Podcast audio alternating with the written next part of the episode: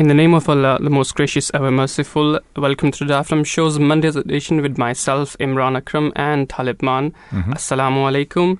And you can call us on 020 86 87 787, and you can also tweet us on at Voice of Islam UK.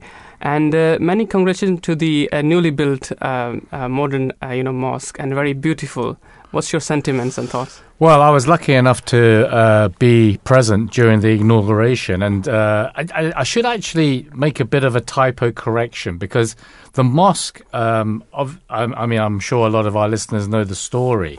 There was a fire in the administrative buildings back in 2015, right, at the front of the main mosque, which totally engulfed the administration buildings. So subsequently, they had to be demolished and rebuilt. So it's the inauguration, really, of the mosque complex, right? But yeah, it's an amazing affair. His Holiness was able to inaugurate the Baitul Futuh complex completely, and we, as being here to see it all, were very privileged indeed. You know, we had it was also, I suppose, quite, you know, the stars meeting, really. All the stars were aligning, because not only was it the inauguration of the Baitul Futuh complex, it also was the annual peace conference. Absolutely, yeah. So yeah, two, you know, kind of like two stones, or two birds with one stone, really. True, and you know, especially as we mentioned about the situation, you know, how you can escalate discussion between Russia and Ukraine, and Hazur also mentioned that, you know, Islam does not said that you can does not only emphasize that you should help the oppressor, it also emphasized that you shall help the perpetrator, and in that it means that to stop the perpetrator. So I think that was a very eye-opening point for me. So we'll go for the topic, and in the first hour we'll talk about domestic violence and stop violence and shatter the silence. And in the second hour, we will be discussing about careers. How can you choose your careers, and what are the how can you decide to which career you want to go? So without further ado, if we talk about the domestic violence in the Holy Quran, Allah the Almighty says, "Our Lord grant us of our spouses and children the delight of our eyes, and make each of us a leader of the righteousness." Now, domestic violence and abuse against women is a crime that, even during the biggest pandemic the world has faced, is constantly on rise. And according to CSEW, 6.9% of women experience domestic abuse in a year. It's a huge number. Ending March 2022, which equates to an estimate 1.7 million women. Now, stay with us to find out what we can do to best help and support victims of domestic abuse on the 10th anniversary of #UKSayNoMore. If we talk about, you know, domestic violence and abuse against the women, it's a serious and widespread issue all around the world, and it affects women, you know, from all ages and races and socioeconomic background. If you can elaborate on the point of violence and abuse against women. Well, I mean, in terms of violence and abuse, it's not just only physical violence. You know, that it could be verbal violence, gaslighting. All these things can happen, and obviously, it's not just, I suppose, the actual act of the abuse, but the the effect of that abuse can be long-standing. The ramifications of that abuse, when it happens, may not even manifest itself straight away. I mean, if we're talking about physical abuse, Imran, yes, you know, you'll have the bruising, the broken bones, that to heal back. But there are wounds which are so deep, which may never heal back. And if you think about it, the psychological effect of that, say, for instance, it's happening within a household, maybe between the parents, for instance, and you have children within that household. And the children are obviously party to this in the sense that they must, even if they don't witness it, they can hear it. Right? They can hear it, yes. And, you know, one can only, you know, just hazard a guess at what damage, psychological damage and trauma that in itself is causing to those children. And who knows? You know, you get, I mean, I think it is actually, studies have been made into this, that the psychological trauma for children of domestic violence and abuse may result in a cyclical or a cycle of this as well. So, you know, unfortunately, you know, they've seen how it's manifested itself in their parents. They themselves then manifest the same behavior when they themselves have a family, especially if they haven't had any counseling. So, you know, it is quite serious. I mean, when we talk about violence and abuse against women, you know, it's been far too long, impunity, silence.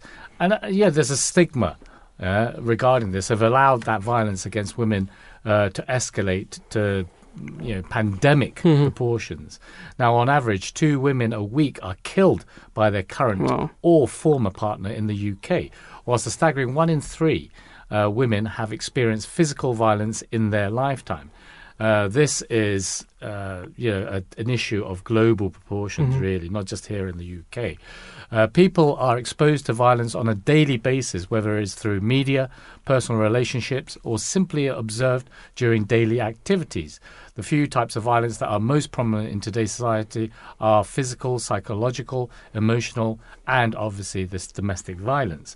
Now, domestic violence is one of the most problematic and dangerous forms of violence that exists due to the detrimental effects it has on the individuals directly involved. And, you know, as I mentioned, children who witness these acts of violence and are, I suppose, the indirect effect. Now, Abu Huraira, a companion of the Holy Prophet, peace and blessings be upon him, relates that the Holy Prophet, peace and blessings be upon him, said, "The most perfect of believers in the matter of faith is he whose behavior is best, and the best of you are those who behave best towards their wives." So, obviously, you know, this instruction, you should say, from the Holy Prophet, yeah, it goes to mention it's not anyone else, not your kind of like aunts, mothers, whatever, but it is actually about your wives. All right. So it goes to show the importance that the Holy Prophet, peace and blessings be upon him, placed upon the role of the wife, you know, and the treatment of your wife.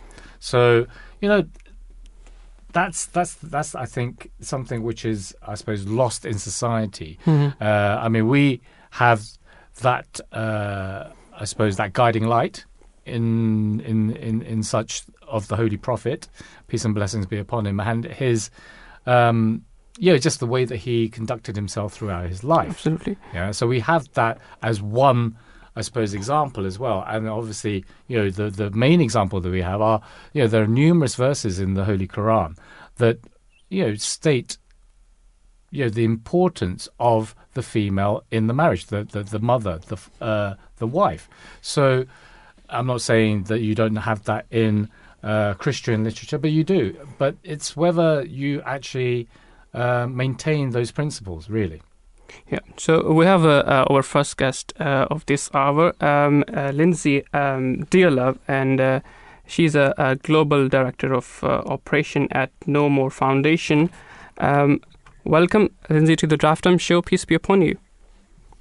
Thank you very much, and thanks so much for inviting us into this call. It's to speak to your listeners. It's really interesting. Thank you. Thank you. So, Lindsay, we're all talking about the abuse, especially the domestic abuse against the women.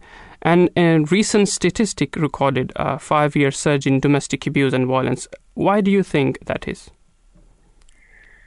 I mean, I think in all instances, statistics are brilliant because they do, you know, show the number of reported cases of domestic abuse into the police. But I think for all the people working within domestic abuse services, we'd all say that actually there's a constant need for support and that domestic abuse continues to be a massive issue and impacts many, many women, men and their children And so actually, I think, you know, it continues to be really high levels. But obviously, you know, we have to also recognise that we had the global pandemic, which had a huge impact on families and bringing, you know, people were locked in their homes, unable to access support or flee.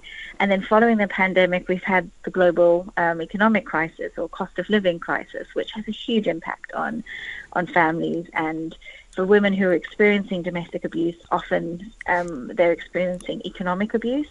And so, you know, we see a report, an increase in women looking for ways and means to move to a safe space where they have economic freedom and obviously where they're safe. Mm-hmm.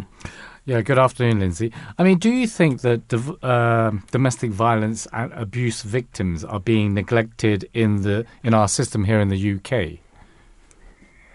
I mean, you know, looking from a global perspective, we see lots of different types of support systems that are in place, and in many instances we'll speak to countries who look at the UK as a sort of a blueprint for a good approach, for a whole systems approach, meaning that, you know, we have a police force that receives training around domestic abuse, we have a domestic abuse bill which obviously is in place, we have a domestic abuse commissioner. So there are many areas that we do have very good responses, but actually in all instances we can always all do better. We know, for example, that the court system, and especially around child contact, continues to be a really difficult and often challenging environment for anyone who's experienced domestic abuse, and trying to ensure that the children remain safe after fleeing that relationship is often incredibly difficult because of the way our court system works. So, yeah, I mean, I'd like to say that in comparison to other parts of the world, we are doing really great in the UK, but there's always space for growth and improvement. And from a victim's point of view, I think we can't ignore the fact that if you are wanting to leave an abusive relationship, your first point of call is often safe accommodation. And if we can't offer that because of an increased demand or it being under-resourced, then we do have, and it will continue to be, a challenging environment. I mean, the thing is, though, Lindsay, I take your point that we have the structures in place, but do those structures, I mean, are they working currently? Say, for instance, you know, if a case actually gets to court, it's stymied currently because there's such a delay in the court system, whether it comes to criminal convictions of domestic violence, domestic abuse and violence cases. So, you know, in the meantime, what actually happens to those victims then? Because I suppose, you know, are they in this like limbo?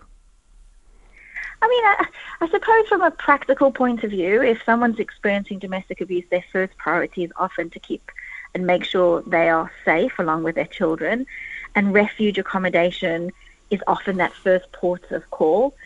We know that when someone can access refuge accommodation, you know, regardless of where they are across the country, that can be instrumental in that pathway to recovery and keeping someone safe. Mm-hmm. But we also know that those services aren't funded enough, that there's always an increase, you know, we need more services that can provide more services for people, but also they need to be more sustainable funding for those services.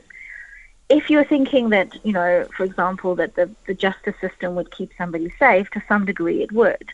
And yes, you're right, there are always delays with the court system. But what we'd say is, as sort of advocates in this instance, that getting yourself to a place of safety, a woman's refuge, or working alongside a domestic abuse service is often that first step in ensuring that all of these other options can be put in place in a way that works best for the individual person. Mm-hmm. So, have you witnessed a change in DVA cases since the pandemic? I mean, I know that from reports that have come out of London-based charity Hestia that there was a huge increase in demand on services, and the people entering those services often were experiencing the impact of the cost of living crisis, so they were having less disposable income or less income at all in order to flee and to make themselves safe. So there's obviously, that's the impact. The other thing I think that we were sort of getting better at recognising is the impact of economic abuse, and being able to actually name it and see how it's interwoven into how domestic abuse is perpetrated by those that choose to abuse. So in some ways, the more we learn across the sector, across other businesses, across other sectors about economic abuse, the more we're better at identifying it. So I would see that that's a little bit of a change in some degree. Mm-hmm. But, you know, one thing I can say is that when we speak to people from across the world in different countries and different settings, domestic abuse often follows very similar patterns, although it is often very compounded by culture, region, community, that all make it, in, you know, distinctively different. And so in many ways, domestic abuse continues to be about power and control, and the abusive partner continuing to find means and ways to exert that. So in some ways, we can see how technology can be an avenue for accessing support, finding information about how you can leave an abusive relationship. But in the inverse of that is that we can also see how technology can be used in a negative way of being able to monitor and surveil and increase isolation on a victim. So there are unique pieces that are coming forward, and more of that is about us learning to listen better to those that are enduring domestic abuse and listening and picking up from their individual experiences. Mm. So, you know, with the foundation, you know, how, or, you know, have those who have suffered domestic violence and abuse, I mean, how do you help those victims? I mean, for us, for a global foundation, we have a global directory of services. So no matter where you are in the world, and if you're needing to access specialist support around domestic or sexual violence, you can go to the No More global directory, pop in the country that you're in or the country interested in, and a list of services will come up. So I think that was one of our first aspects, is creating a tool that can be used by friends, family members and colleagues, or by someone who's enduring abuse to access that special support. Linking two people together is really key. And I suppose then the other thing is that we do a lot of work around prevention.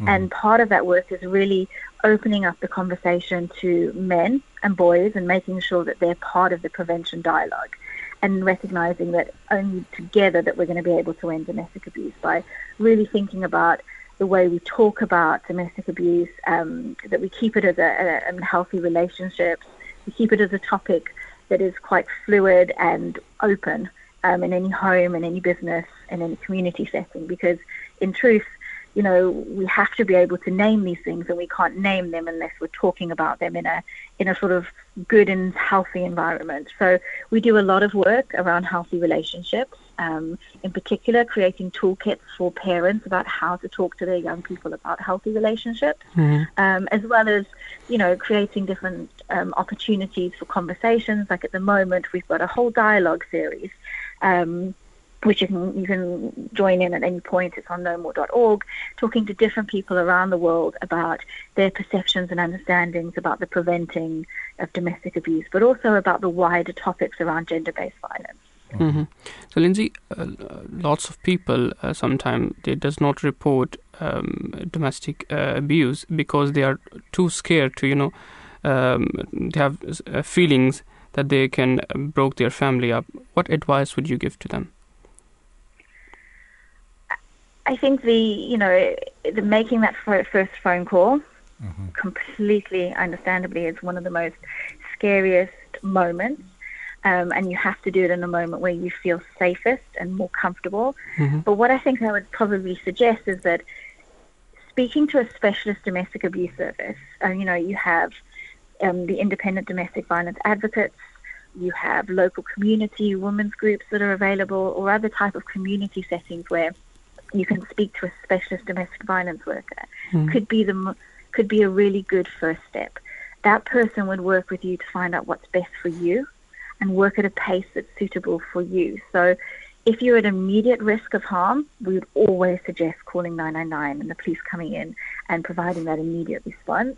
But if you're thinking about what you can do, or if you're concerned about your relationship, then I would always suggest speaking to somebody who is a specialist in domestic abuse prevention, or even downloading the Bright Sky app, which is available in the UK, which provides some unique tools and referencing about what a healthy relationship looks like, perhaps answer some of your questions around what happens if you do choose to leave and what options are available for you to leave. you know, one of the things that we say from all the time that I've ever worked with women who've experienced domestic abuse is that the right time to leave is when you're ready and when you feel safest. Mm-hmm. Obviously, sometimes that opportunity is taken from you because there's a risk of physical harm and you have to, step out immediately. There's a police intervention, for example. But do speak to people as much as possible to get the information you need to feel ready to leave. And, there are incredible services out there. Women's refuges are really great places. There's camaraderie of support from other women who are in those services. There's trained staff who are dedicated to ensuring that you and your children are safe and have access to things like, schooling, moving on to a suitable accommodation. They'll be able to support you through accessing, gaining economic independence. So there's lots of different options that are attached within a refuge or a community domestic abuse service. Mm-hmm. So, Lindsay, sometimes, there are people who don't know how to use technology. They don't know how to use mobile and stuff like that. There's a language barrier as well. So is there any help for them as well? How can we help them? There are. I think there are specialist services which offer their support in a number of different languages. And I think you can find those services by, speaking to a local community women's centre. In some instances, you may be able to speak to your school, the staff members at your local school who will be able to put you in contact with your community service. And in most areas, there's a number of people within those services that speak many different languages, but also all services have access to translators if you feel comfortable using a translation service. Our global directory, for example, you can access it in a number of different languages if you are able to go online. Bright Sky, for example, the app is available in Urdu and Punjabi, Polish, as well as English, so that's available in a number of different languages. But there are definitely specialist services out there that where their staff members will speak the language in which you choose to chat to them in. Right. Thank you so much, Lindsay, for coming on the Draft Time Show. It was a pleasure to talk with you. Okay, brilliant. Thank you very much, and thanks for your time. Thank you. You can call us on 020 868778 and 78, and you can also tweet us at Voice of Islam. So we're talking about the domestic violence against the women. If we look historically, women have been always labeled as vulnerable and as victims. So in older times, women were not treated humanely, but rather as objects who could be kicked, beaten, used and abused, and even killed at a man's will, with no consequences whatsoever. Before the advent of Islam, the position and status and condition of women in the world was equal to that of slaves and cattle with no rights.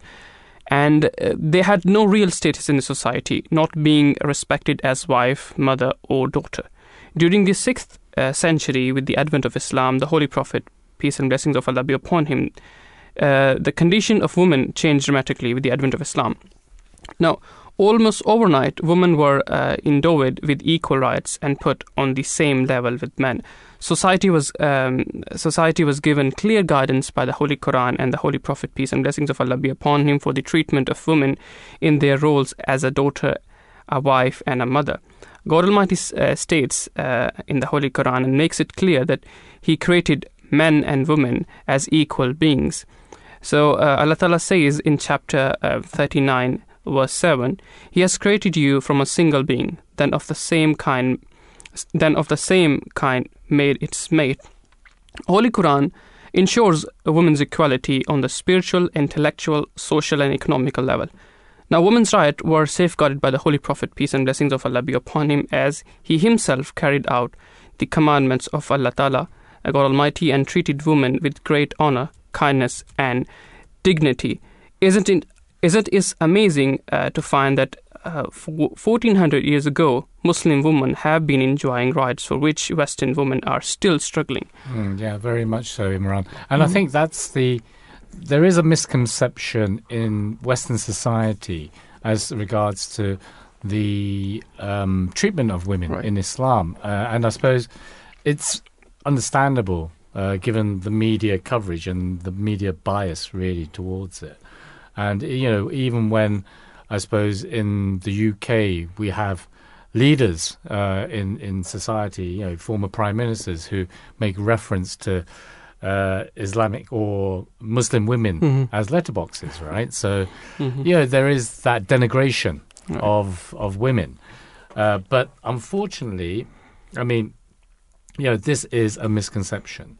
Now, how many times have we heard that, you know, these Muslim women are being oppressed and subjugated by their husbands? You know, Islam teaches that the relationship between a husband and wife should be based on peace, kindness, love, comfort, and protection.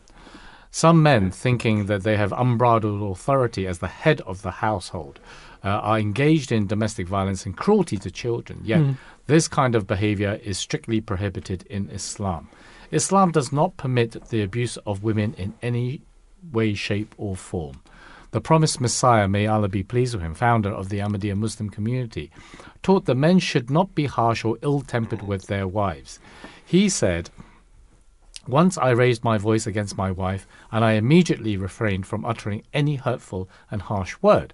I recited a lot of istighfar, seeking forgiveness from Allah, and offered voluntary prayers with great ferventness and gave some charity."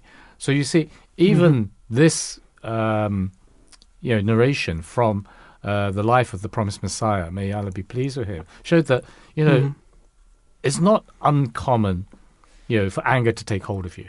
Right. And when that happens, you need to get, you know, obviously, you know, we say things, we do things in anger, but they can't be justified. Yeah, even for someone like himself, the Promised Messiah. But he was able to control himself, castigate himself, ask for forgiveness from God Almighty, and then, you know, started to give charity, right?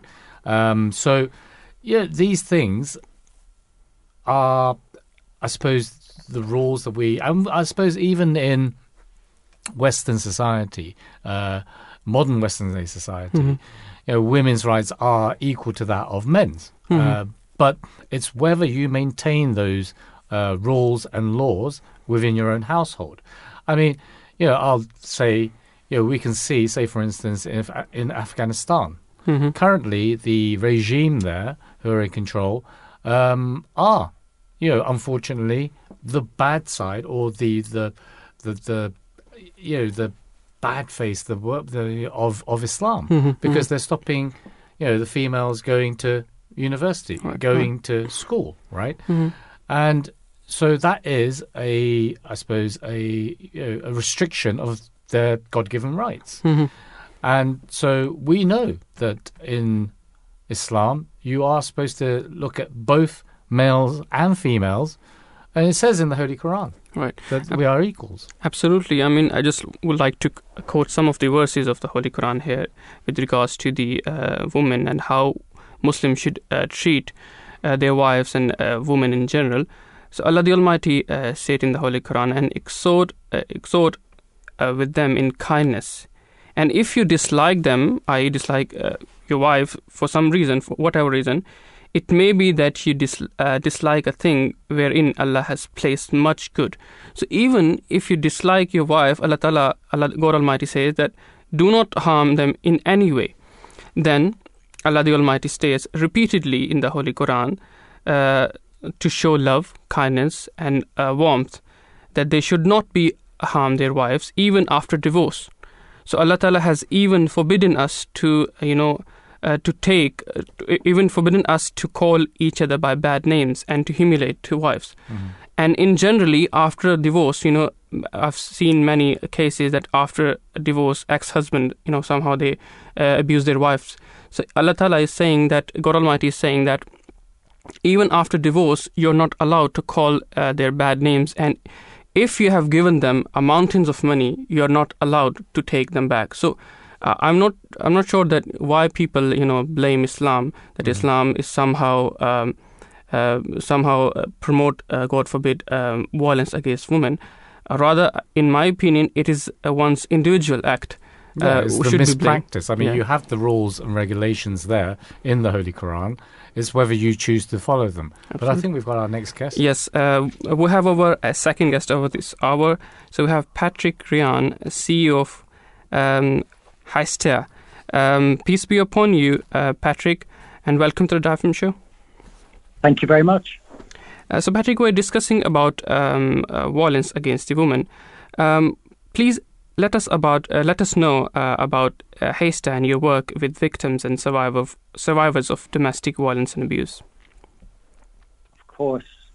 So the first thing to say is that Hestia is a charity.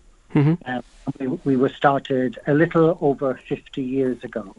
And we support people who are vulnerable or in crisis. And this includes, importantly for your discussion, it includes supporting victims and survivors of domestic abuse. Mm-hmm. We're the largest provider of refugees or what might be known as safe houses in London. And last year we supported nearly 4,000 women, men and children, both in refuges, safe houses, and through other community-based support. Right. As well as providing those services to victims and survivors, we also work with communities and businesses to enable and support them to support their employees, and also to play a role in addressing domestic abuse, domestic violence in the community. And some examples of things we've done around that is we developed what we know as safe spaces. Mm-hmm. That's a partnership between Hestia and a group of leading banks and pharmacies. And there are now well over 7,000 safe spaces across the UK. And anyone who needs support, anyone who is a victim of domestic abuse, can go to one of those safe spaces and get supported. And secondly, what we also do is we provide support for businesses, now over 200, so reaching over 500,000 staff across the UK and beyond, mm-hmm. in order to put in place a response to domestic abuse for their employees, so to support employees who might be affected themselves by domestic abuse. So that's a little bit about us. Right. Good afternoon, Patrick. So, your organisation, I mean, have you seen a surge in domestic violence and abuse cases since, COVID, since the pandemic? Sadly, we know that the home was not a safe place for many people, mm-hmm. during the pandemic. And now the cost of living crisis is also having a negative impact. I think it's really important to say that, financial stress isn't the cause of domestic abuse. Mm-hmm. But at the same time, we know that in times of economic hardship, abuse can and does escalate, both in terms of severity and frequency. Mm. And in recent months, we've seen a higher volume of calls to our refuge referral line. That's where somebody can call if they're seeking support and if they're looking for a refuge bed.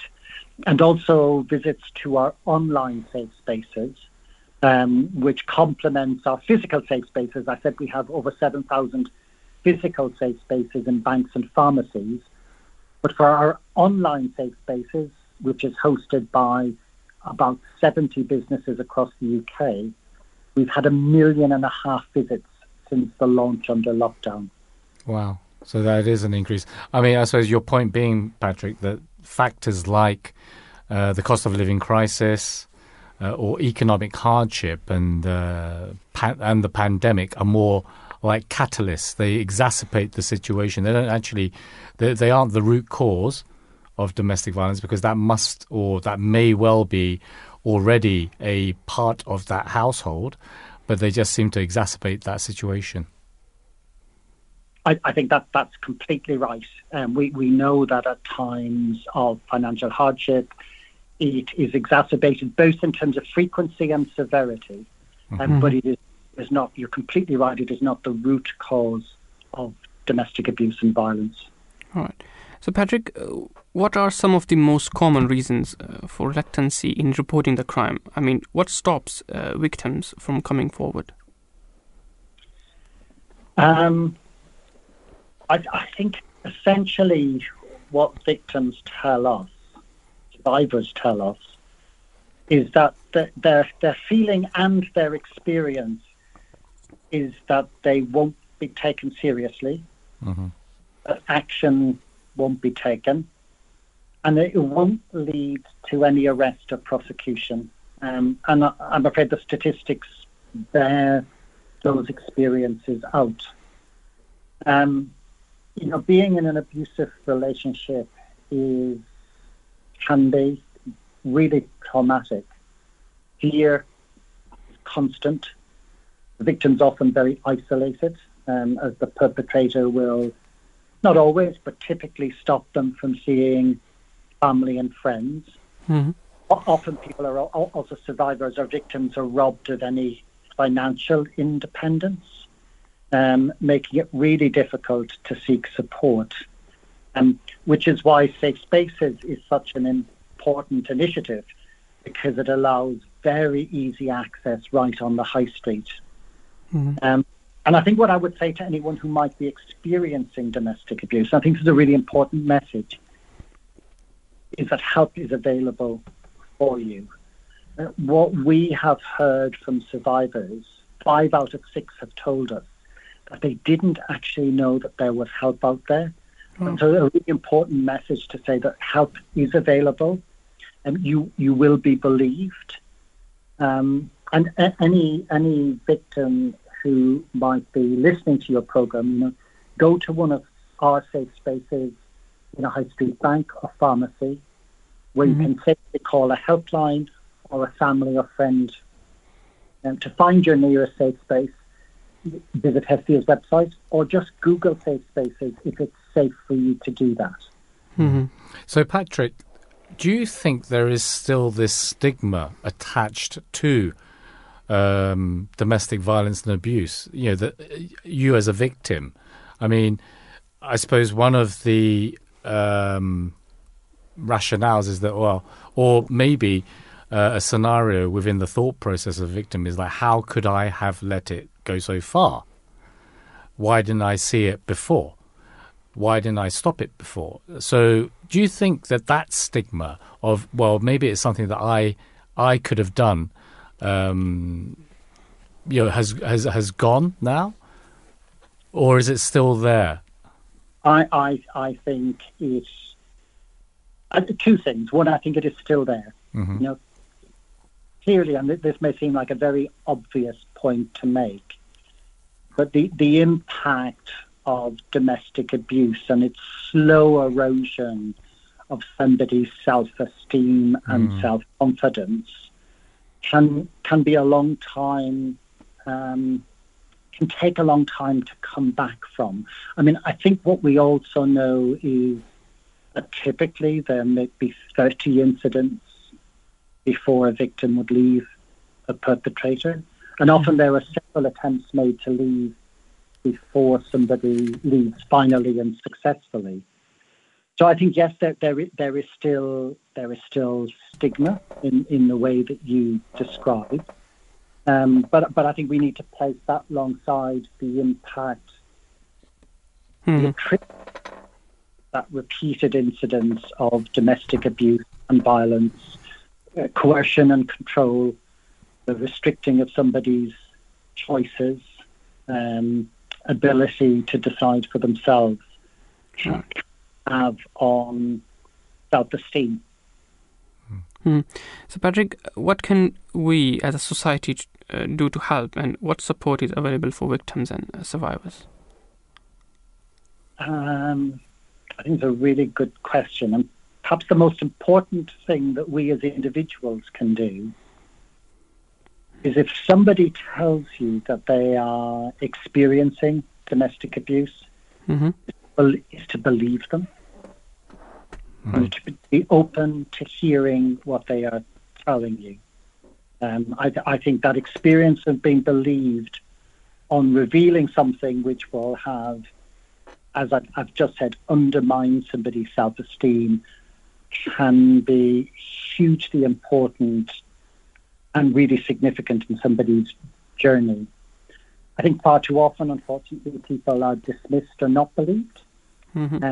That can prevent them from getting vital support.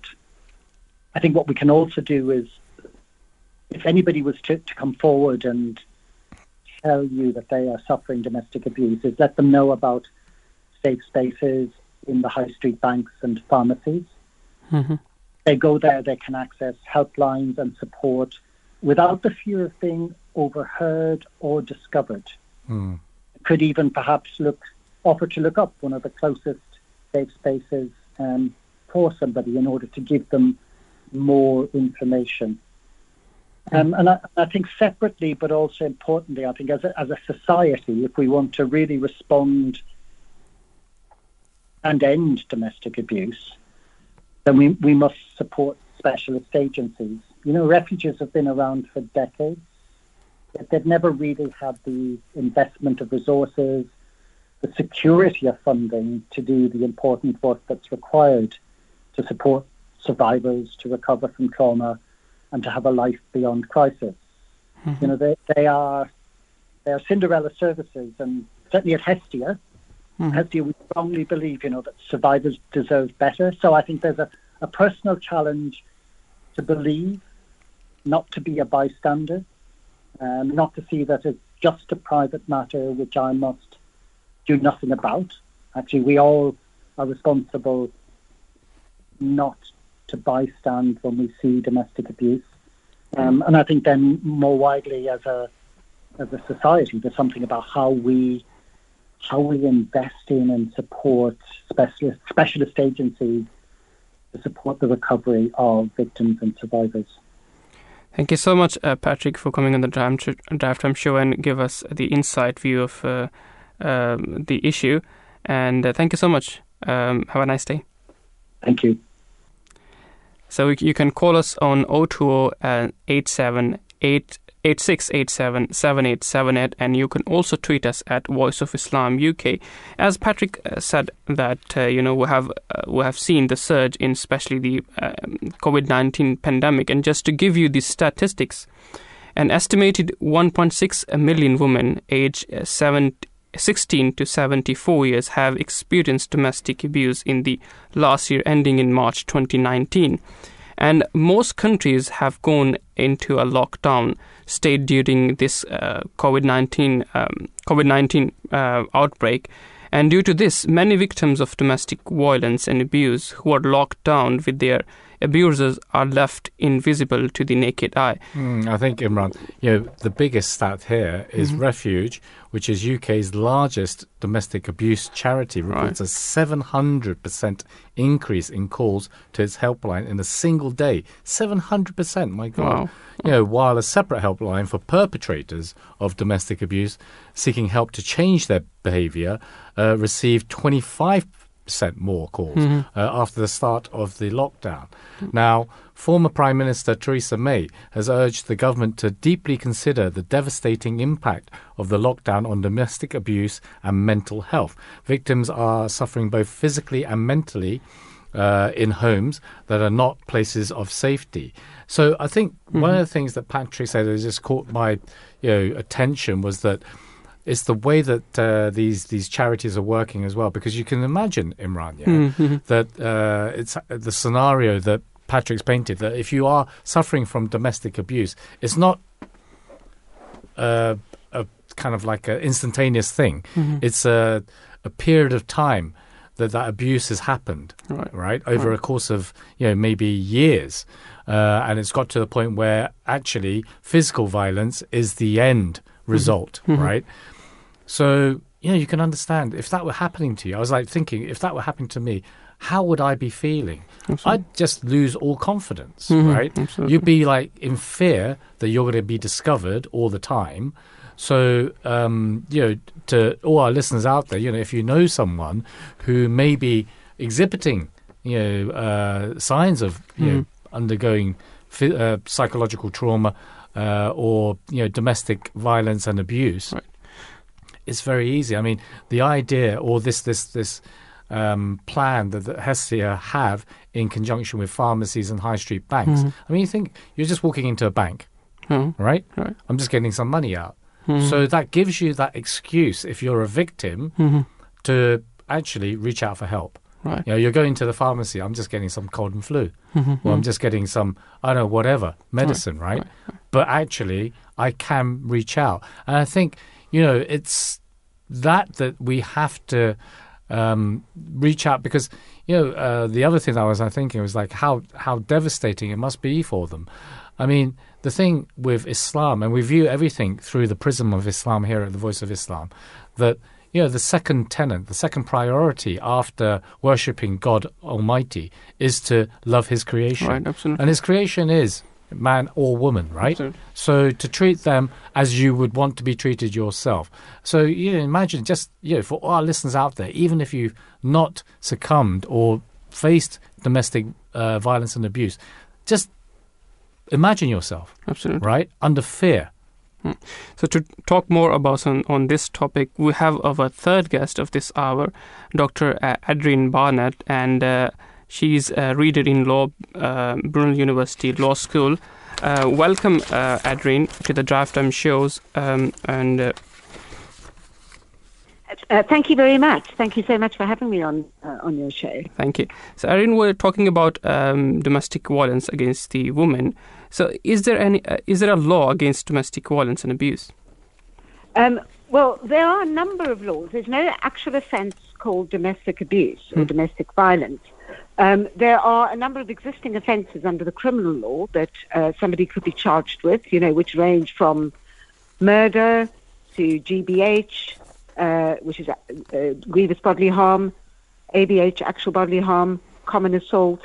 But there is an offence which came onto the statute books in 2015 in the Serious Crimes Act under Section 76 of coercive and controlling behaviour. And that's really significant because we were the first country to criminalise coercive and controlling behaviour, which is... the most common form of domestic abuse and what the previous speaker was very helpfully talking about. You know, it's that sort of repetitive, continuous control, threats, intimidation, isolation, which carries on relentlessly over a period of time and wears the victim down and entraps them in the relationship. And that is now has been a criminal offence. Since 2015. So, good afternoon, Dr. Adrienne.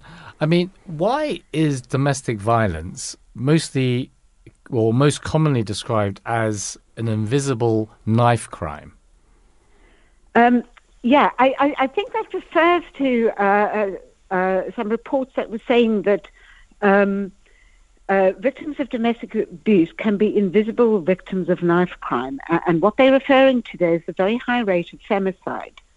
That is the very high rate of murders of women as a result of by intimate partners. You know, for example, the Femicide Census for the years 10-year period from 2009 to 2018, found that at least 1,425 women were killed by men in the UK in that period. Wow. That translates to a man killing a woman every 3 days. That's terrible. And a woman being killed by a male partner or ex-partner every 4 days. So this is a, you know, illustrates why there is a cause for wider public concern. In some ways, you know, femicides are the epitome of the state failing to respect or protect or fulfil women's human rights if it ends in homicide. Yeah. So that, you know, that's a serious problem. For the Femicide Census for 2020 found 110 women killed by men in that 1 year alone, in 2020.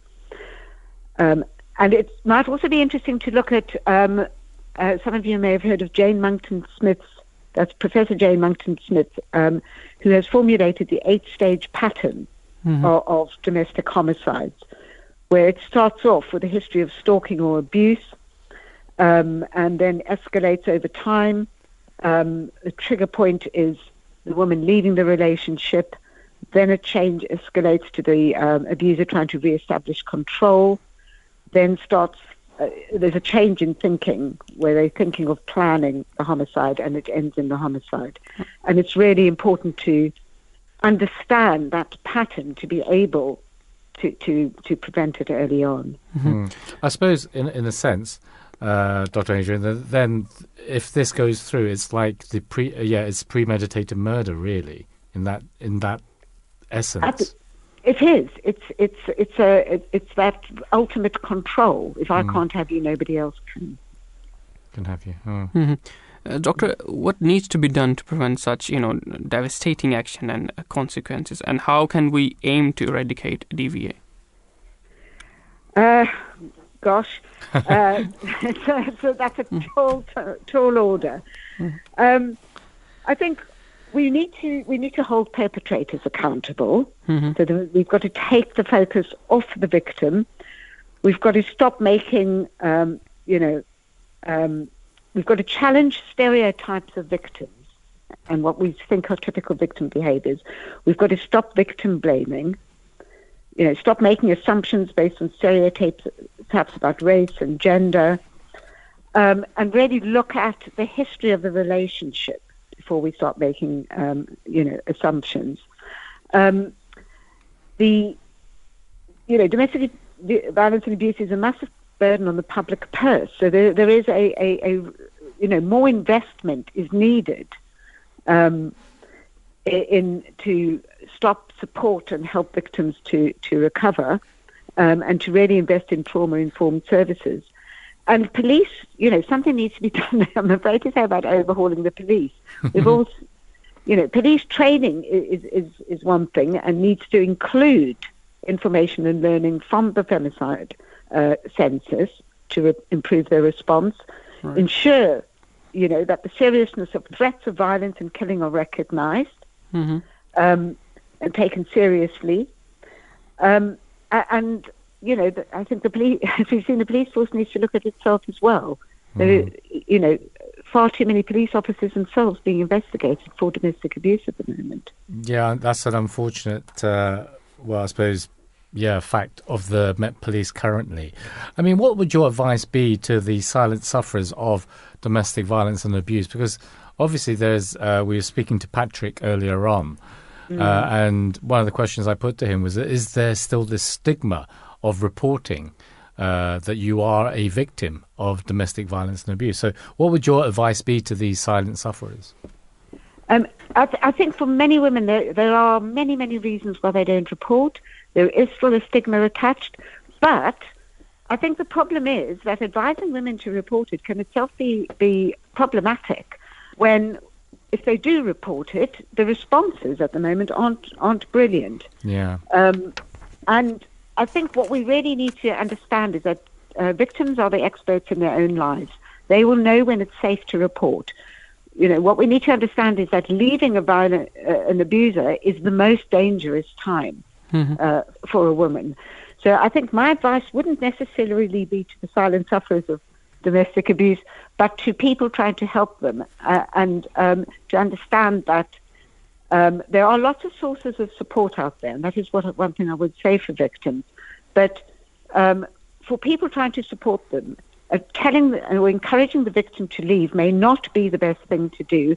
It may put them at greater risk, and what one needs to be there is find sources of support for them that can really be helpful for them, be a listening ear, and when they do need to take, and be non-judgmental, non-victim blaming, and when they do need to take action, be there and provide helpful practical support. Yes, exactly. Well, Dr. Adrienne Barnett, thank you. It's been a pleasure speaking to you today on the Drive Time Show. Thank you once again for joining us this afternoon. Well, thank you so much for having me on. Thank you. Have a good day. Program. Thanks. Bye-bye. Bye. So you can call us on 0208 687 7878 or tweet us at Voice of Islam UK.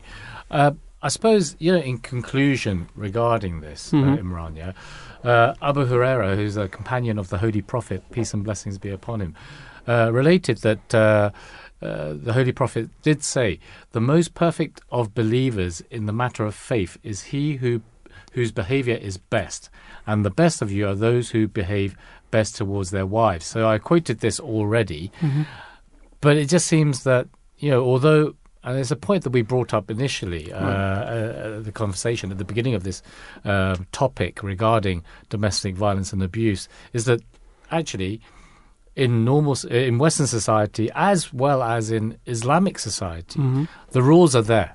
Right. So all you have to do is abide by the rules, right? Absolutely. It's a very simple thing. And, you know, if you... Okay, I can understand when you're in a relationship and things happen in that relationship, there are ups and downs, emotionally. But at no one point would you want to actually... I can't see it myself, you know, end up it being in such a state in that relationship that you want to kill your partner. Absolutely. In my humble opinion, there can be, you know, lots of law regarding domestic violence, but in my humble opinion, if you somehow elevate the status of women and instill the respect of women in the man's heart, that's how you can eradicate the domestic violence, because there are lots of law, but one can, you know, find the loopholes in the law. So that is why the main point, I think, which I want to mention is Islam said that paradise lies underneath your mother's feet. And that is why the Holy Prophet, peace and blessings of Allah be upon him, said that best of you are the one who's very good towards his wife.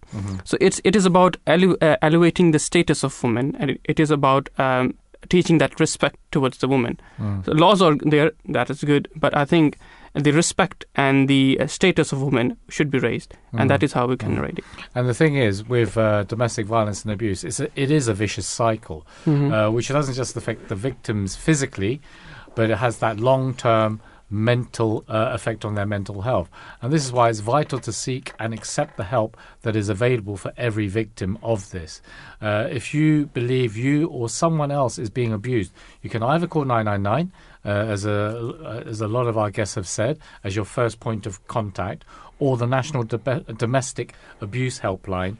It all takes one step, and just to have that courage. If you are a victim, you know, you can see maybe that a friend, a family member, an acquaintance is suffering from, or maybe suffering from, domestic violence and abuse, then, you know, you have to be there, I think Dr. Adrienne said, as a support for them, But ultimately, the decision is theirs, and you can't force them, but maybe you can give them the opportunity to make the right choice. Absolutely. So that's the end of the hour. Stay tuned. We'll be discussing in the next hour about the careers, make your dreams a reality.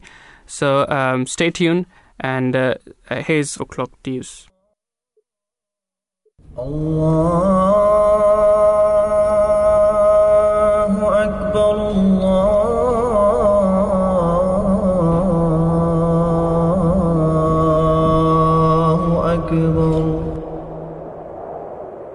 Allahu Akbar, Allahu Akbar.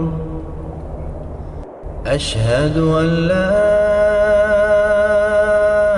إله إلا الله.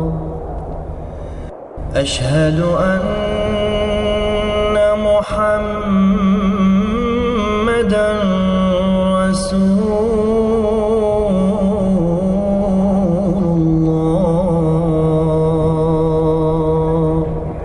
You're listening to the Voice of Islam Radio. In the name of Allah, the most gracious, ever merciful. Assalamu alaikum, peace be upon you, and welcome to the Da'aflam Shows, Monday's edition, with myself, Imran Akram, and Talib Mann. So previously, in the previous hour, we have discussed the domestic abuse and how can, you know, report, and how can you eradicate DVA. In this hour, we'll be discussing about the careers and make your dreams are reality. And you can call us on 020-8687-7878, and you can tweet us at Voice of Islam UK.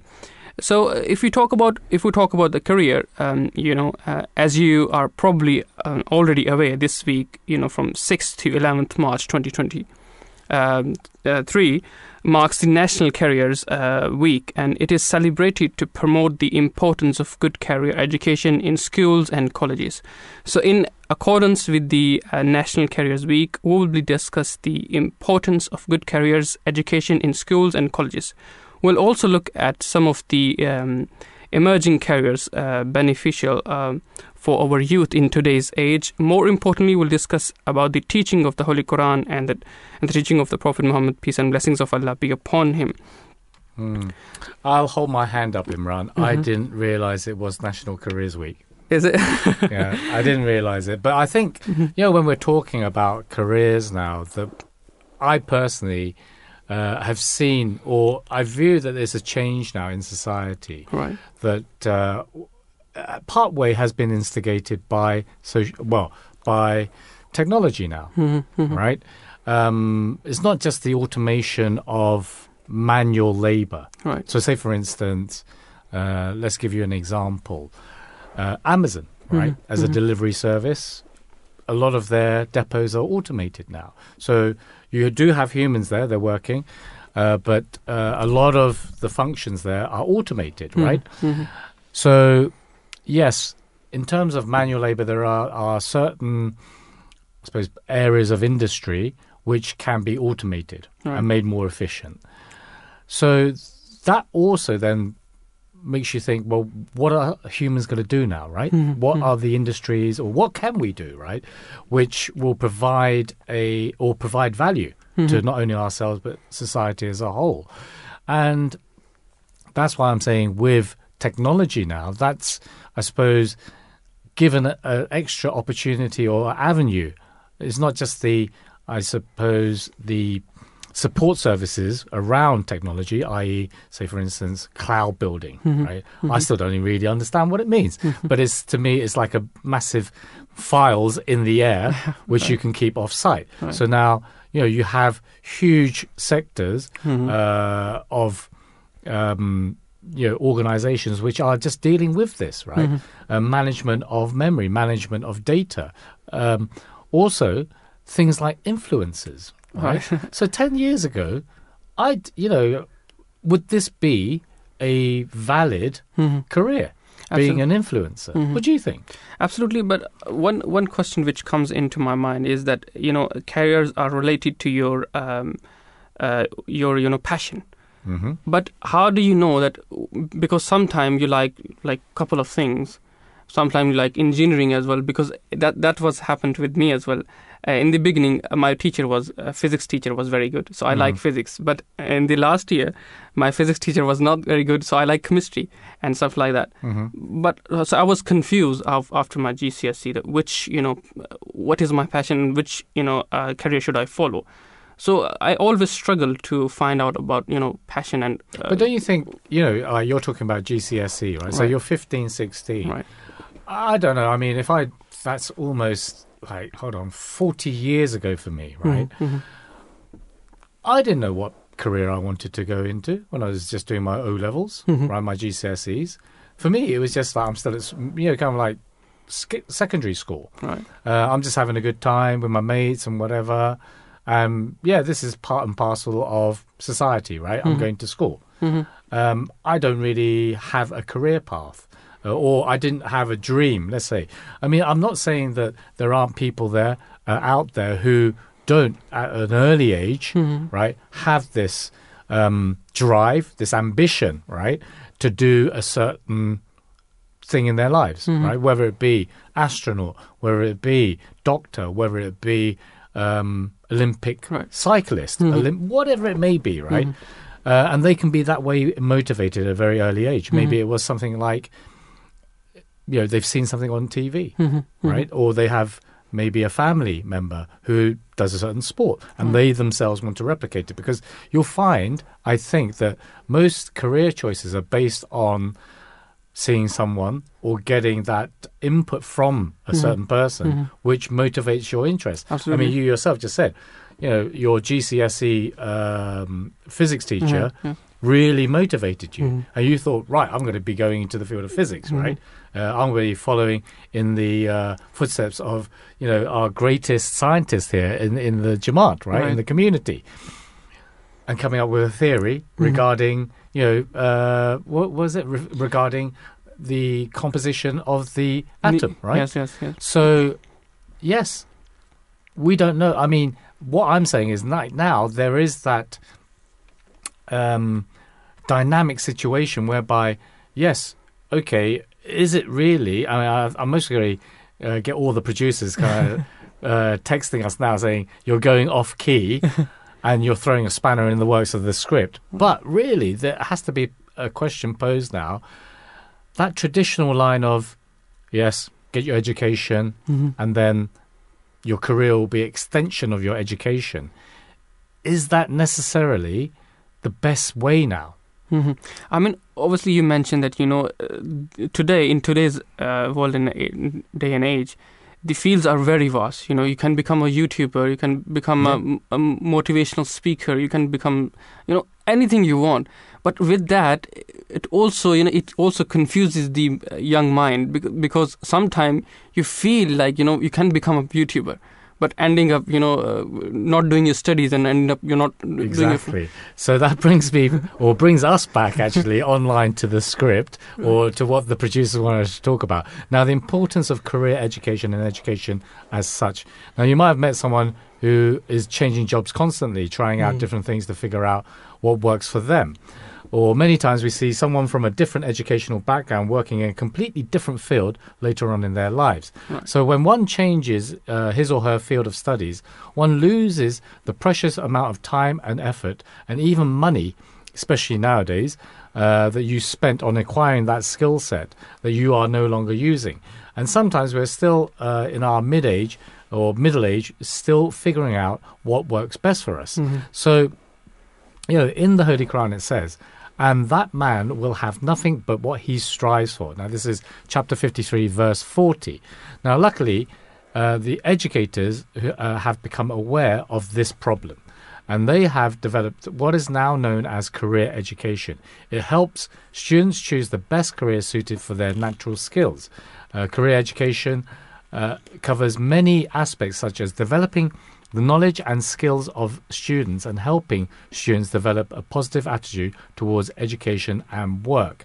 Now, in essence, when a student joins career education courses, they can obtain broad and crucial information about the different kinds of maybe university degrees, maybe more vocational careers on the topics that they are interested in. Right. There are also programs under career education which can help students understand what their own intrinsic strengths and weaknesses are. Moreover, career education classes also provide real-world experience. In essence, when we are aware of our limitations and potentials, it becomes easier for us to make the right decision. Because, for instance, I don't really know anything about biology and stuff like that. So, you know, if my careers teacher at the time said, right, okay, go into being a researcher in, you know, in biomed. Why? Yeah, maybe I could do it, but I would have no interest in it. So I suppose nowadays it's more bespoke, tailor-made. So each person is an individual, and you, I suppose, as a career advice educator, are looking at, and it's much more specialised nowadays. Absolutely. I mean, especially the children who are just going to their schools, to universities, they should, you know, have this kind of basic knowledge about career choosing and what they are going into. Because I was reading a stat that shows that the research conducted by the London School of Business and Finance just that 47% of UK employers would like a change in their career direction, and surprisingly, close to a third of workers are not sure when they will make a chance. So that's a huge number, 47%. Yeah, it's like half, right? So basically, what that stat's telling us is that, well, I'm not really happy with my job. I want to change it, And I suppose that's what I'm saying nowadays, because it's not as if the skill set really is, for instance, in manufacturing. Mm-hmm. Okay, I can understand. Let's look at engineering. Right. Yeah, some form of engineering, electrical engineering, per se. It will take you time to acquire the skill set to actually develop in that field. Yes. So if you were to, say, be 5 years down the line, mm-hmm. and then decide to change yeah. then, okay, there are, I suppose, attributes, mm-hmm. right, which you can transfer to other jobs, mm-hmm. because I'm sure I would presume that being kind of technical engineer, mm-hmm. you have to be very close attention to detail. Right. So there are certain other careers which would require that. Yeah. But then you would be of the case like, well, maybe I didn't get the correct advice, mm-hmm.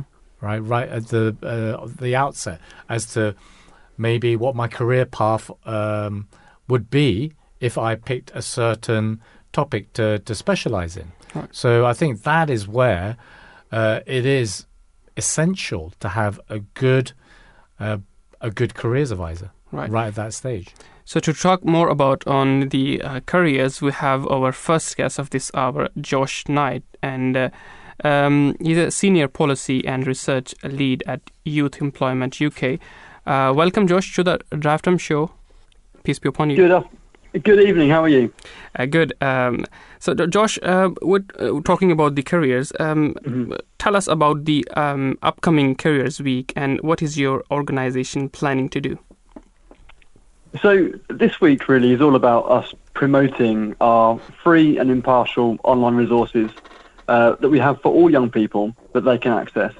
Last year, these resources were accessed by over 2 million young people, and they're resources which really encourage young people to explore their options and potential career pathways, to engage with employer profiles, and understand all the options that are available to them. Mm-hmm. Yeah, good afternoon, Josh. Hiya. So in terms of that, say for instance, to throw a clanger in the works, how has COVID changed how we view potential career paths? Because in terms of more traditional going to the office 9 to 5, well, that's trashed it really, because we found out during COVID and during lockdown, a lot of these things we could do from home. I think that's a really interesting question, and actually it's got some implications for our young people. Yeah, because we know that young people really value that sort of face-to-face experience of working with employers, of that continued development and training when they're in the workplace, mm-hmm. And that can be sometimes quite difficult to replicate through online working environments. And actually, what we do know is that young people have had more chances or more time to really think about their different career options. Mm-hmm. Being sort of during lockdown and over COVID, lots of us kind of reflected on where we were in our careers. And for young people, that made them also think about the different career paths that they wanted to choose. But what we do know from young people and speaking to young people is that they feel less able to make those choices. They feel less confident about their choices when it comes to their careers. And they need more support in sort of being able to access different routes into work. I mean, Josh, what is lifelong learning then? And why is it important to young people? Is this the case of, you never stop learning? I mean, I'm 55 mm-hmm. and I still kind of like forget things and relearn them anyway. So in terms of the youth or younger people, lifelong learning, what is that concept? I think lifelong learning is about recognising that it's going to be very unlikely that a young person goes into a career at 16, 18 or 21 and will be in that career for the rest of their lives. Mm-hmm. And actually, it's much more common now for all of us to have several careers over our working lives. Mm-hmm. And so we need to give young people the confidence to recognise their own employability skills, but also those transferable skills too, and recognise that if they're making a choice at 18 or at 21 when they're leaving education, that's not going to be it forever, that there's going to be opportunities to get into jobs that didn't exist 10 years ago or don't exist at the moment. Mm-hmm. You know, just thinking about my own career. So I was a teacher for 8 years before moving into policy, and I'm likely to have another career in 10 years' time. And actually, when young people recognise this, it can take a little bit of that pressure off what feels like really big decisions when you're quite young, when you're choosing what career path you want to go into. And having that kind of wider perspective of lifelong learning, that a career is a journey, that work is a journey, I think can be quite sort of liberating for some young people to recognise. I mean, just before you came on and joined us, myself and Imran were having a conversation, and I was like saying, basically, when I was 15, 16 doing my GCSEs, I didn't have a Scooby-Doo as to what I wanted to do as a career. But ultimately, I was able to pick something and, you know, have an ambition and a drive towards it in the end. And I can see with this this concept of lifelong learning, because, yeah, everyone's living longer now as well. So statistically, we will be doing, well, we should be working for longer periods, right, in our lifetime.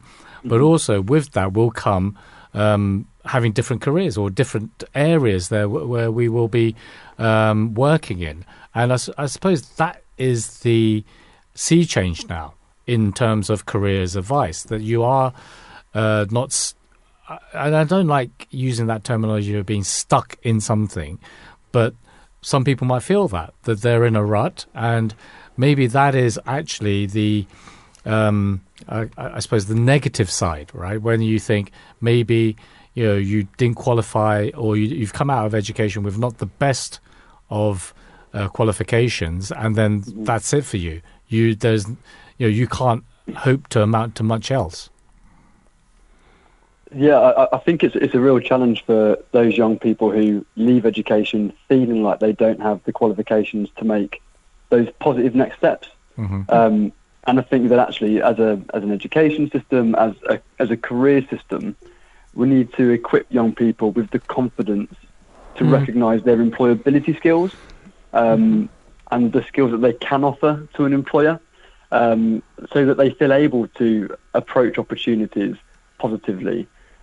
What we hear for our Youth Voice Census, which is our annual online survey, which was completed by 4,000 young people last year, is that they don't have the confidence to apply for jobs, to write a CV, to go to an interview and think they're going to do well.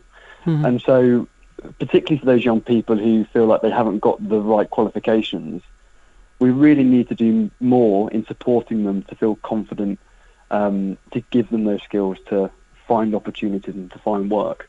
Mm-hmm. So, Josh, how do you help support young people who are struggling to figure out their career choices? Because I suppose in today's day and age, there are vast variety of careers, and which also somehow confuses the young mind. So, tell us about how you can guide the students. So, yeah, that's a really good question, because you're right that there are so many sectors and so many opportunities out there for young people. And often jobs and sectors that you won't have heard about, unless you've got a family member who works in a particular sector. It's quite often that you don't know all the jobs that are available. So one way that we do that is through our online resources on our website. We have careers guides that will talk through a range of different sectors, engineering, hospitality, green jobs, for example, and really sort of break down what you can expect to do in these types of jobs, what different jobs are available in these sectors, the types of qualifications you might need to gain, the sort of experiences you can expect to have. And another thing that's been really popular, particularly over kind of the past few years of lockdown and the COVID-19 pandemic, is our virtual work experience. So we've had thousands of young people engage in our virtual work experience modules on our website too, which is a blend of kind of videos, but also an online course that enables young people to get a sense of what the world of work is like in different career sectors. So they can really make some informed choices about the types of things they might want to go and do when they leave education. Right. So, Josh, I mean, how successful has Youth Employment UK been in helping young students looking for, say, let's, for instance, say apprenticeships, jobs, universities, or college courses. Do you think, as a separate question, that it's, you know, almost not a dying thing, but a consideration, because there used to be maybe up to about 15 years ago a straight kind of line from O levels, A levels, and then university degree. Mm-hmm. That I don't think, in my opinion, is the kind of like, although that is the traditional line, or I suppose step ladder to education, and then ultimately a job at the end of it. Maybe that's not the correct, or maybe that isn't the wisest choice nowadays. I mean, what do you think? I think it's a choice for some people, and for other people, it feels like less of a choice. Mm-hmm. So not all young people will be able to kind of access that linear progression into work for lots of different reasons. You know, the circumstances that might be out of their control, perhaps because they didn't gain a qualification at a particular age and they have to do a resit. Or it might be because there's, you know, the course they want to go on isn't available locally to them. So I think you're right in terms of that linear progression through GCSEs into work isn't as straightforward for all young people. Mm-hmm. But it's also about, you know, young people recognising that it doesn't always need to be that kind of linear progression that we often think about, because, you know, life can be difficult and complicated and take us in all sorts of ways.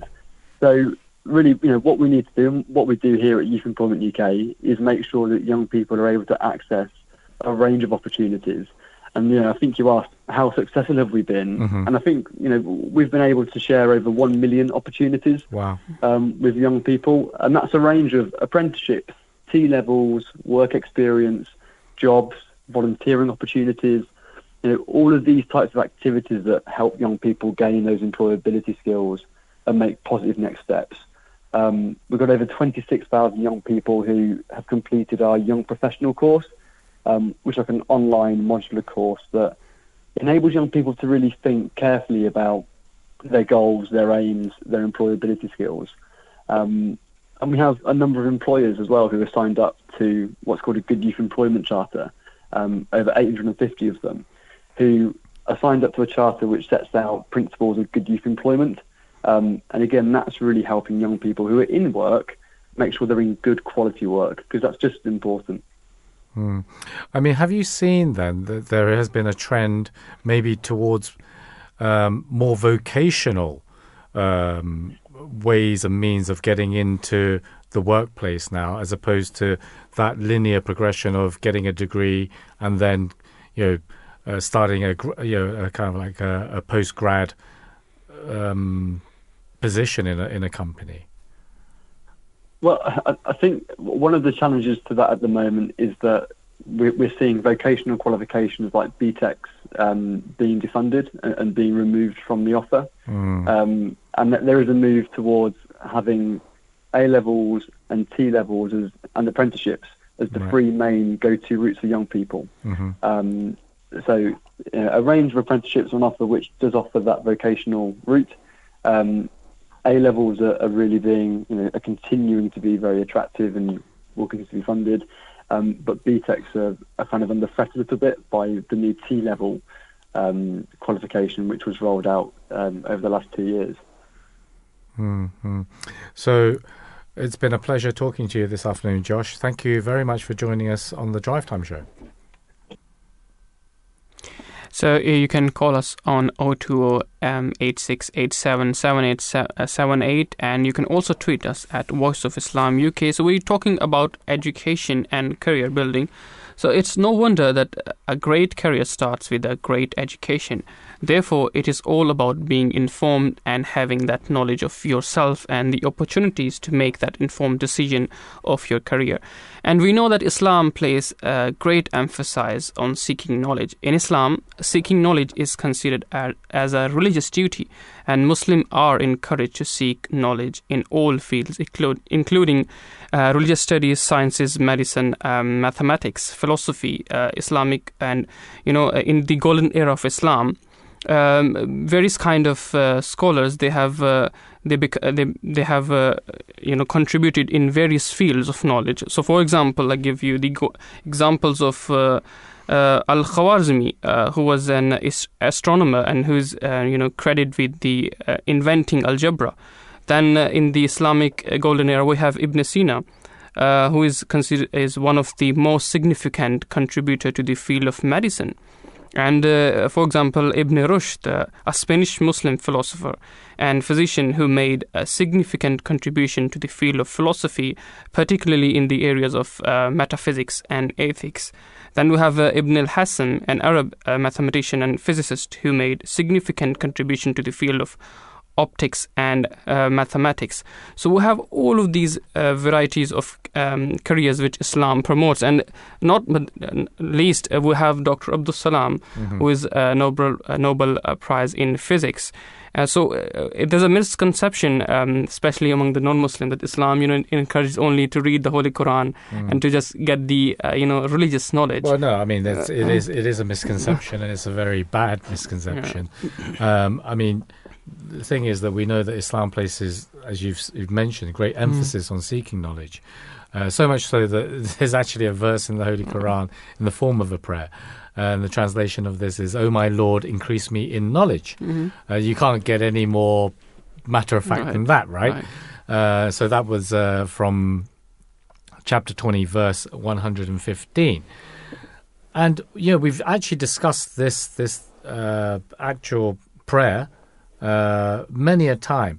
So it is incumbent, and it's duty of every Muslim man or woman to acquire knowledge. Mm-hmm. And speaking about the need for Muslim children to be proud of their faith, the worldwide head of the Ahmadiyya Muslim community, His Holiness Mirza Masroor Ahmad, said, "Do not ever hide your faith, but identify yourselves to the world as true Muslims. Mm-hmm. Be firm in your conviction that the Holy Quran is a complete book that not only commands Muslims to worship Allah, to pray 5 times daily, and to increase their spiritual knowledge, but it also gives worldly insights and guides mankind about general day-to-day issues." So this is not just, a great reminder for us as Ahmadi Muslims, but really it's a footnote or a kind of like a pointer to the wider society. And what this pointer is that our career can be such that we can embrace only by being who we are. Right. And if your career demands you to change or hide yourself and your identity, then it's probably not the best for you. So this is something that our previous guest, Josh Knight, was saying, is we're not, I suppose, like on a conveyor belt nowadays, right? Where each student is just, right, okay, do you like sciences? Yeah, then you're going to be going into this field. Do you like humanities? Yeah, well, then you're going to be going to this field. And then you're on this conveyor belt, right?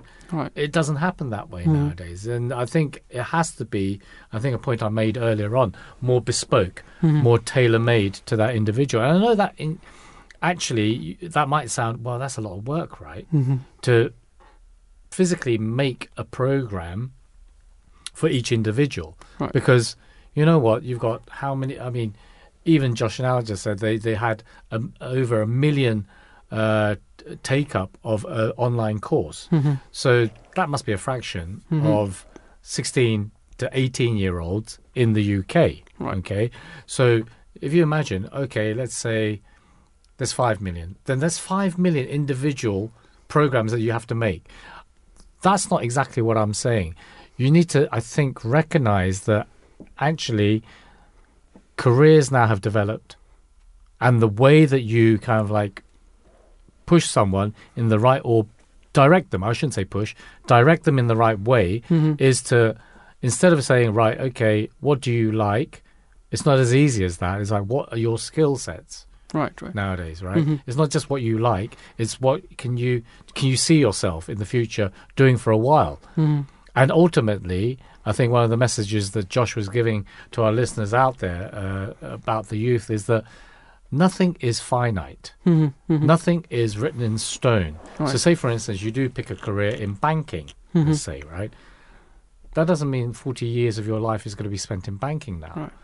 Because most probably the bank is going to close down within 10, right? Or be bought out by someone, other bank, and then your job is going to be made redundant. So you're going to have to find another career. Right. So in that situation is that concept, and I think it was the idea of learning, right, throughout your life, lifelong learning, mm-hmm. and being able to adapt. And I think that is one of the qualities that we have to instill in our youth now regarding careers is adaptability, right. and not being cast in stone. Like, mm-hmm. no, I only like this. Hey, maybe now you only like these yes, things. Yes. You change. I remember as a kid, I never liked olives. Right? Mm. Now as an adult, I quite like olives. Yeah. You develop your taste along the lines. So your tastes change mm-hmm. As you mature. Mm-hmm. So obviously all things change as you mature. Absolutely. Yeah. But there's another aspect of choosing career that parents are choosing, career for their young ones. For example, I met one father, and he has a 6-year-old son, and he said he want to make him a boxer, and he's giving him a training. Six-year-old. Yes, right. Well, maybe, okay. So it was, it is, for me, it's quite surprising that, the father, was said to be, follow your passion. Mm-hmm. But if the father is already, saying to children, becoming a boxer, and he's also training him. Mm-hmm. So that's, I suppose, is another aspect of choosing career. Yeah, I suppose, but also you don't want to fall into the trap, right? As a parent, living your life through your kids. Mm-hmm. Maybe your friend wanted to be a boxer, mm-hmm. but was never good enough. Mm-hmm. So now he's like thinking, right, I wasn't good enough, but my son's going to be good enough. Right.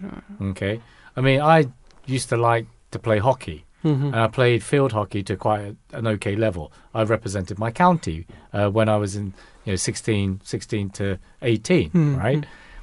But I would never think to say, right, okay, I didn't make it to national level. I made it to county level. Mm. So I'm going to get my boys to play hockey at national level. Right.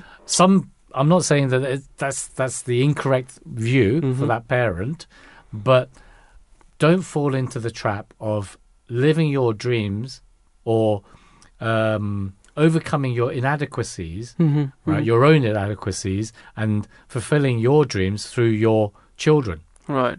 Because you know what? They might have different dreams. Absolutely. So with that, His Holiness Hazrat Mirza Masroor Ahmad said that the Holy Quran is a spiritual treasure chest filled with unlimited knowledge. He said, the Quran throws light upon science, history, economics, and so much more. It teaches us about human rights, such as the rights of women, the rights of the poor and deprived, and the rights of the child. The Quran educates us about family matters, about fulfilling the rights of one another. In truth, all types of knowledge are contained within the Holy Quran. So with that, we have our second guest, David Morgan, who is a Chief Executive of Career Development Institute. Welcome to the Da'aflam Show, David. Thank you very much. Nice to be here. Thank you for asking me in. Thank you. So we're discussing about choosing the careers. Who does your organisation support in terms of career pathways and opportunities? So we're the Career Development Institute, the CDI. We're the professional body for career development across the UK, and we have international members. So the people we support really are the careers advisors, careers team leaders working in schools, colleges, universities, people working in the National Career Service supporting adults, as well as private practitioners who support individual clients. So everyone who works to support young people and adults. And so our job really is to make sure that they are qualified, they've had the training, and they've got the resources they need to give every client the best support possible. Mm. So that sounds quite multifaceted in a sense, David, because you're not just looking at a certain demographic age-wise, you're looking at the full demographic, because I suppose with us living longer now, and retirement age is pushed out to 68 now, you could have several careers. Yeah, and you will, yeah, a young person now will probably have different estimates, but at least 4, possibly 8, and possibly some estimates up to 12 careers. And if I'm in my 50s now, if I think back to my career, I've changed, not completely radically, but I've changed direction a number of times. So it's very unlikely nowadays that a young person's going to have a straight line career where they go in one direction. And it's really important that starts at a young age, so helping young people have the widest perspective of the roles available for them through people in midlife career changes, either because of redundancy or because they want to do something different. And you're right, talking about retirement, semi-retirement, we saw a lot of people in their 50s step out of the workplace during and on the back of the COVID pandemic. But retirement isn't necessarily ending your career, because it's still a choice about what you do with your time. So you may go for part-time work, you may go for voluntary work. So it's a career that spans all of those aspects. So it's very broad. Mm. And we forget, I suppose, when we're talking about that demographic of the 50s, who are getting towards the end of their work, towards the latter stages of their working careers, that once you actually stop working full time, what do you do with that time? Because we are animals of time management, right? Mm. Of habit, and if you work, 9 to 5. I mean, I don't think that exists anymore. But in the old speak, 9 to 5, you have that routine, right? Mm. You get up in the morning, you go to work, you do your work, you come home. So once that's gone, it's like, what do you do, or how do you use that time effectively?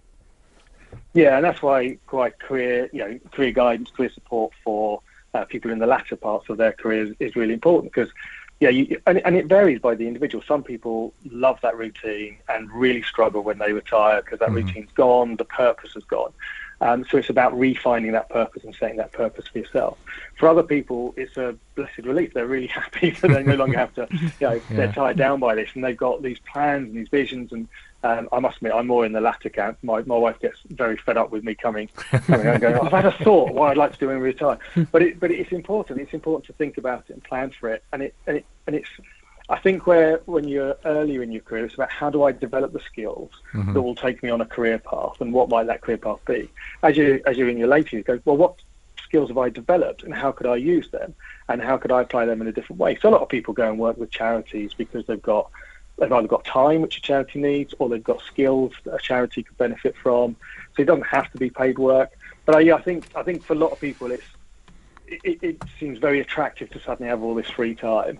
But actually putting some structure in it, even if it's part-time work 1 or 2 days a week or part-time volunteering, gives you that structure and gives you that time to then build other pieces. But talking to someone who's a careers professional can really help.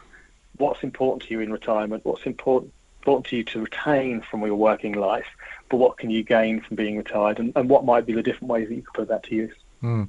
So that brings me on to my next, the proper question, which is, how do you as an organisation stay connected with schools, colleges, universities to actually support, the other end of the spectrum, which are, to support students with work experience, internships, life-work balance, job search courses?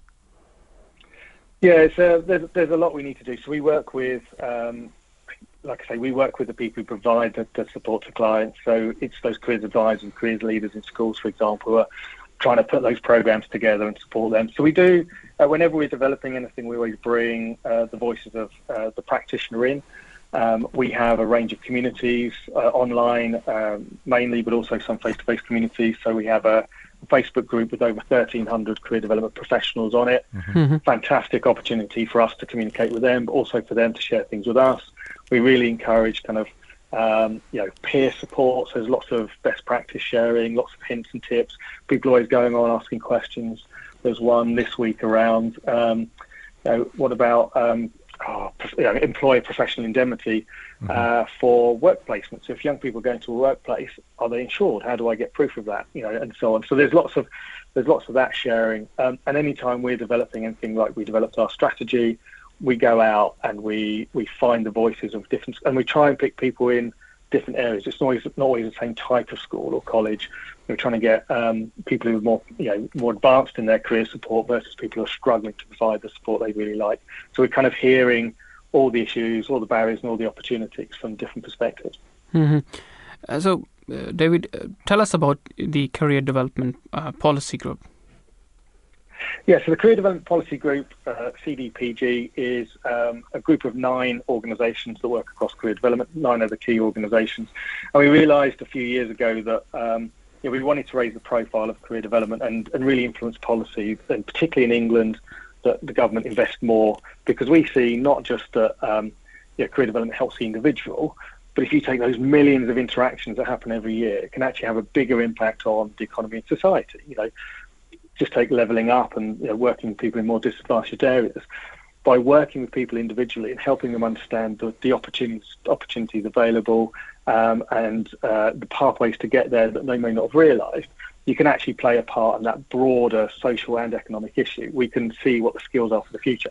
But we realised we were kind of having these conversations individually and our voices were kind of overlapping a little bit. So we came together as 9 organisations to try and work out some common policy views. The big one is the Career Guidance Guarantee, which is our call that every citizen in England should have access to career support throughout their life, as we were just talking about, from education all the way through to retirement, so they can access the support, so they can be as productive and have as positive a career as possible. And there's some key things in that, having a career strategy. England doesn't have a career strategy at the moment. The last one expired in 2020, and that's about setting out how all the government activity works together, not just to make sure it's provided, but also this broader social and economic benefit. Tackling youth unemployment, which is running at around 14% compared to the national average being at around 3.7%. Mm-hmm. So there's a real issue there. How do we tackle that? All the way through university, and then professionalism is the last one of our calls as part of the guidance, which is making sure people have access to a properly qualified, which means degree or master's level qualified careers practitioner, for that careers guidance bit, that coaching bit, which is really the kind of at the heart of good careers provision. Mm. So you're saying your current career strategy for CDI, for your institute, has lapsed in 2020. So what is the new strategy going forward from 2021 to 2025? Yeah, so sorry, the strategy I just talked about was the Department for Education, the government strategy. So there's no government strategy overall for career development. There's lots of pieces of work they've done with the Skills Bill and the Schools Bill. But we as an organisation developed in 2021 our 2025 strategy to set our direction. So what do we see as being important that we want to develop? And it's really all about increasing the impact that we have for our members, so really helping them deliver the best for their client, and also championing the sector as far as possible and the benefits it brings. And it's built on 4 pillars, really. The first one is broadening the membership. So how we make sure we grow our membership, but do it in a way that really covers the whole of the sector. So we're really representing everyone who works across career development. Second is around strengthening standards, that professionalism, the ethics. We have a code of ethics, which is a cornerstone of membership of the CDI. Mm-hmm. But that needs to evolve and change. So things like artificial intelligence. You now have careers chatbots. And you can present yourself as an individual by having an AI-created video. So what does that mean for ethical practice? Is it right? Do you need to be transparent? The third is around influencing change. That's really about the policy piece, and that includes, for the first time, about raising our profile with the public far more, which is a big thing to do, but things like the conversation we're having now are fantastic ways of doing that. And the fourth is about a fair future, so how we work as an organisation that's as fair as possible. So that's where we're developing or redeveloping our equity, diversity and inclusion strategy. So we're doing a lot of work on that at the moment, how we work in a sustainable way and how we work in the most respectful way with all of our stakeholders, employees, suppliers and others we work with. So, 4 key pillars to help us achieve that aim of having a greater impact. Mm-hmm. Yeah, because I feel like, there's an example currently that I'm aware of, and there's a disparity, say, for instance, A-level at the, going and choosing a degree. And say, for instance, and it's getting very, very, I suppose, type specific. And what I'm talking about is the university's enrollment, admissions policies.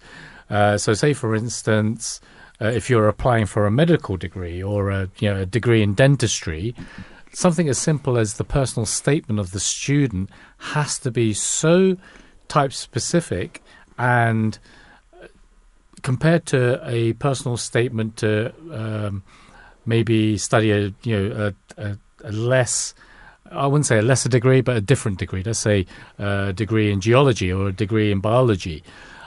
They are worlds apart.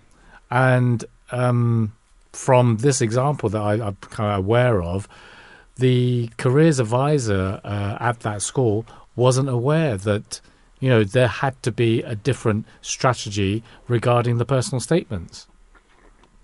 Yeah, actually, funny enough, I'm talking to you today from the UCAS's Teachers and Advisors Conference, where they're talking a lot about admissions policies and personal statements and things. And you're right, and there'll always be some gaps in knowledge, but I think there's a lot of work going on, and it's still going on, and they're talking about it here today at the conference about getting this greater parity. But what you're finding is there are areas of very intense competition. So things like medical degrees are very, very competitive, and you've got to be kind of top end of grades to have a good chance of the best schools. But there are a range of universities that offer courses, and sometimes people need to look at what those other options are. So the top universities, if you like, the Russell Group, the Oxbridges, they're the ones that people naturally think of. But there are advantages to going to some of the other universities that are different. So they may not have that name, that cachet, but they have different support services or different the social life is different, or the different aspects you can bring to it. Of course, you've got the other part as well, which is it's not always a degree. So you can get a lot of professional jobs now using the apprenticeship route from level 2 apprenticeships all the way up to degree apprenticeships. So you can be a lawyer, you can be an accountant. I think you can go into, you can get quite advanced medical degrees for apprenticeship now. So there are more options now, and we find ourselves in an odd place sometimes where there's a lot of organisations advocating for wider access to higher education and more people from more diverse backgrounds getting into higher education, getting degrees, which we support, whilst also championing that apprenticeships are an equally valid route. And it's all about what's important to you, what's the way you learn, what's the path you have. But I do understand your point that understanding those nuances and those differences with different kind of degrees is really important, and that's where talking to the careers advisor or people like UCAS have got a ton of information on their website now that can really help. Excellent. Well, it's been a pleasure speaking to you this afternoon, David. Thank you for joining us on the Drive Time Show. Thanks very much. Thank you. Have a good day. So if we're talking about the careers and, future jobs are one of the main criteria through somebody, choose his career. So Monster, which is a job research search engine, has published a list of top 10 jobs in demand for the next 10 years. So they have gathered their data from the innovation company Nesta's report, which reveals what the job market will look like in 2030. So here's what experts think are the 10 best career to go into. So on number 1, they say teaching. The future workforce will need people to teach subjects such as English languages and history and philosophy to prepare candidates from the future jobs. In the Nesta's report, teachers and other public sector jobs fare well against the threat of automation, and robots can't get their pincer around in, interpersonal skills just yet. And on the second number, they said sports therapists. So millennials are more likely to hit 24-hour gyms than nightclubs. So we'll need professional trainers to crunch their course and sports therapists to ease strain, hummus, and nutritionists to advise on which protein shake are the best. And number 3, artisans.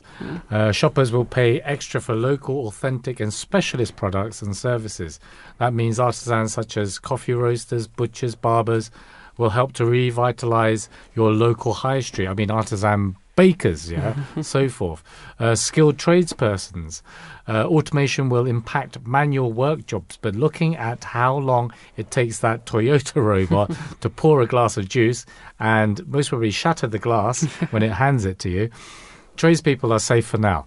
The study shows that skilled tradespeople such as joiners, glassmakers and home decorators will have work for at least the next 10 years. And that's understandable because like every home's different. You can't just paint like you do.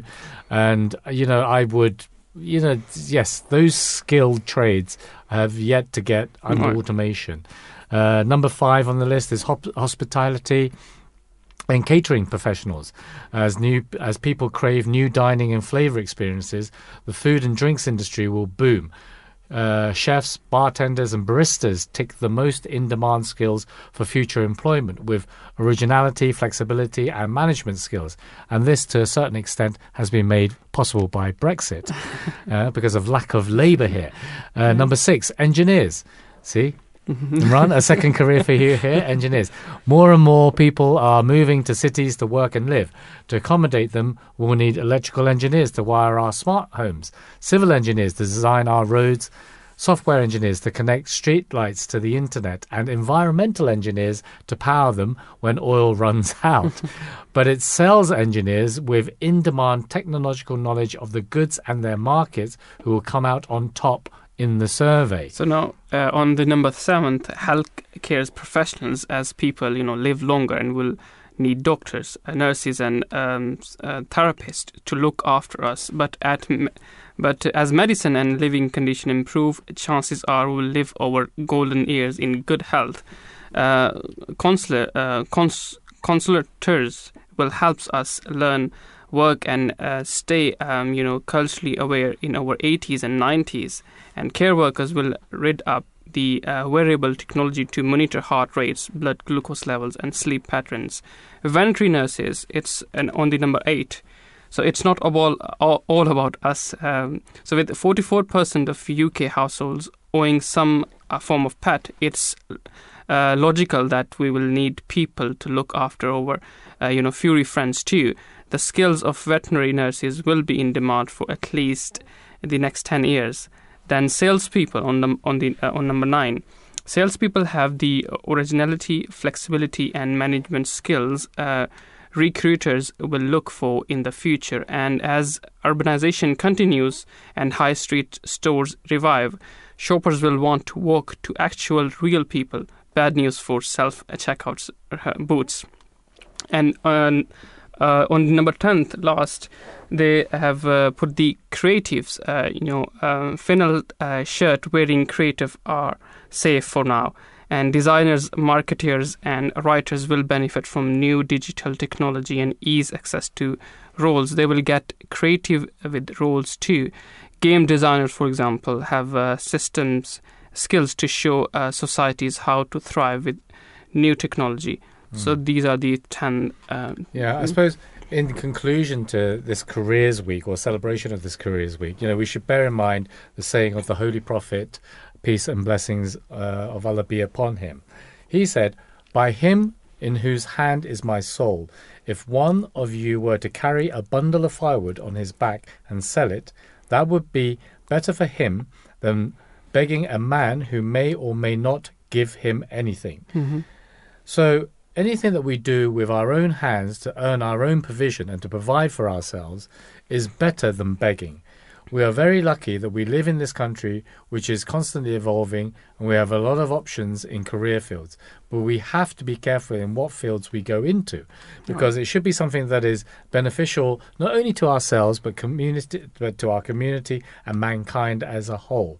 His Holiness, the head of the worldwide Ahmadiyya Muslim community, Mirza Masroor Ahmad, praises the British education system and reminds us that Ahmadi Muslim children living in the UK should be grateful for the vast opportunities they have. He said, "Do not waste these golden educational opportunities, but instead grasp them and seek to achieve excellence in your chosen fields of interest, whether it is science or any other subject." And I suppose, you know, looking at that list, there's some things that I would not have put, especially number 1, teaching. It's a difficult thing, isn't it? Yeah, because it's very, very stressful. Yeah, I can see the others, like sports therapists, people are kind of like more interested in their bodies, the artisans, skilled tradesmen, definitely hospitality. That's, you know, still you can't automate that, right? You need someone to catering, take your order. Right. You know, you put it this way, when you go kind of to a restaurant and you get someone who's like, well, what do you want? Okay. What do you feel about that experience? How are you? How is this evening? I can recommend you this. This is our daily specials. You feel much more. I mean, I went and had a family gathering on the weekend. Right. And just because of the waiter, because he was bubbly, he was really helpful, it just added to the experience. It was just, and as a human, we need, you know, human touch, not, you know, self. I've seen some of the hotel in, that open in Japan. They, you know, just you can go there and, you know, order there to the machines and they just bring you the food through remote. So I think as a human, we need human touch. You need to have that interaction. Yes. But anyway, so with that, I would like to thank to my producers, Anam Mahmood, and from technical team, Tahir Ahmed, and I would also like to thank my co-host Talib Mann. And with that, stay tuned to the Voice of Islam. Take care. Assalamu alaikum wa rahmatullahi wa barakatuh. You missed Uncle.